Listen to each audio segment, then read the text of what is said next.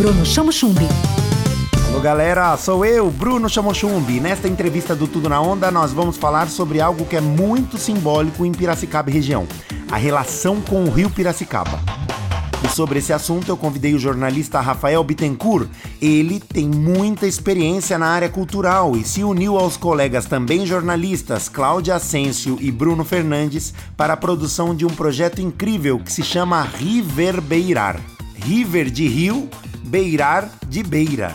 Rafael, seja bem-vindo ao Tudo na Onda. O que é o Riverbeirar? Obrigado, Bruno. Obrigado pela, pelo convite. Eu fico muito feliz em falar do Riverberar, que é um projeto que visa investigar a relação que o Rio Piracicaba tem com a cultura piracicabana. É uma série de podcasts com três episódios em que a gente aborda diferentes assuntos e diferentes manifestações culturais da cidade, sempre tratada por especialistas, falando exatamente qual a relação da cultura com o Rio Piracicaba. Está disponível em facebook.com barra Riverbeirar. Legal, e quais são os assuntos destes três primeiros programas em áudio? No primeiro episódio você vai conferir informações sobre as tradições, sobre os patrimônios imateriais de Piracicaba e, como eu disse, a sua relação com o Rio Piracicaba.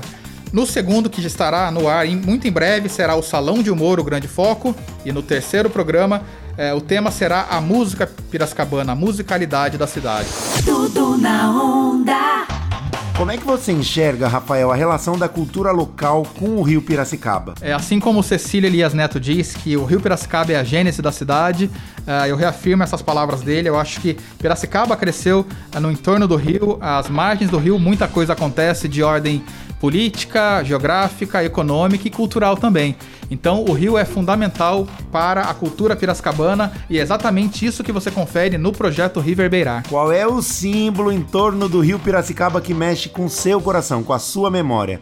Você tem alguma história bacana para compartilhar com os nossos ouvintes? Tem várias, eu acho que a principal talvez seja o Salão de Humor. O Salão de Humor eu acho que é muito da minha cobertura jornalística, a minha história como jornalista se confunde muito com a história do, dos últimos anos aí do Salão de Humor. Eu, os primeiros trabalhos que eu fiz como jornalista foi na cobertura do Salão de Humor, que ele transitou por diferentes locais em Piracicaba e se estabeleceu às margens do Rio Engenho Central a partir de 98, 99, e é algo que é muito importante. Eu, eu me descobri como jornalista muito em função do Salão de Humor. Foi uma das primeiras coberturas que eu fiz e que foi, foram muito importantes para mim essas coberturas e o salão principalmente. Sempre com uma boa entrevista, sou eu, Bruno Chamochumbi, e esse é o seu Tudo na Onda, todo dia ligado em você. Fica com a gente, não sai daí.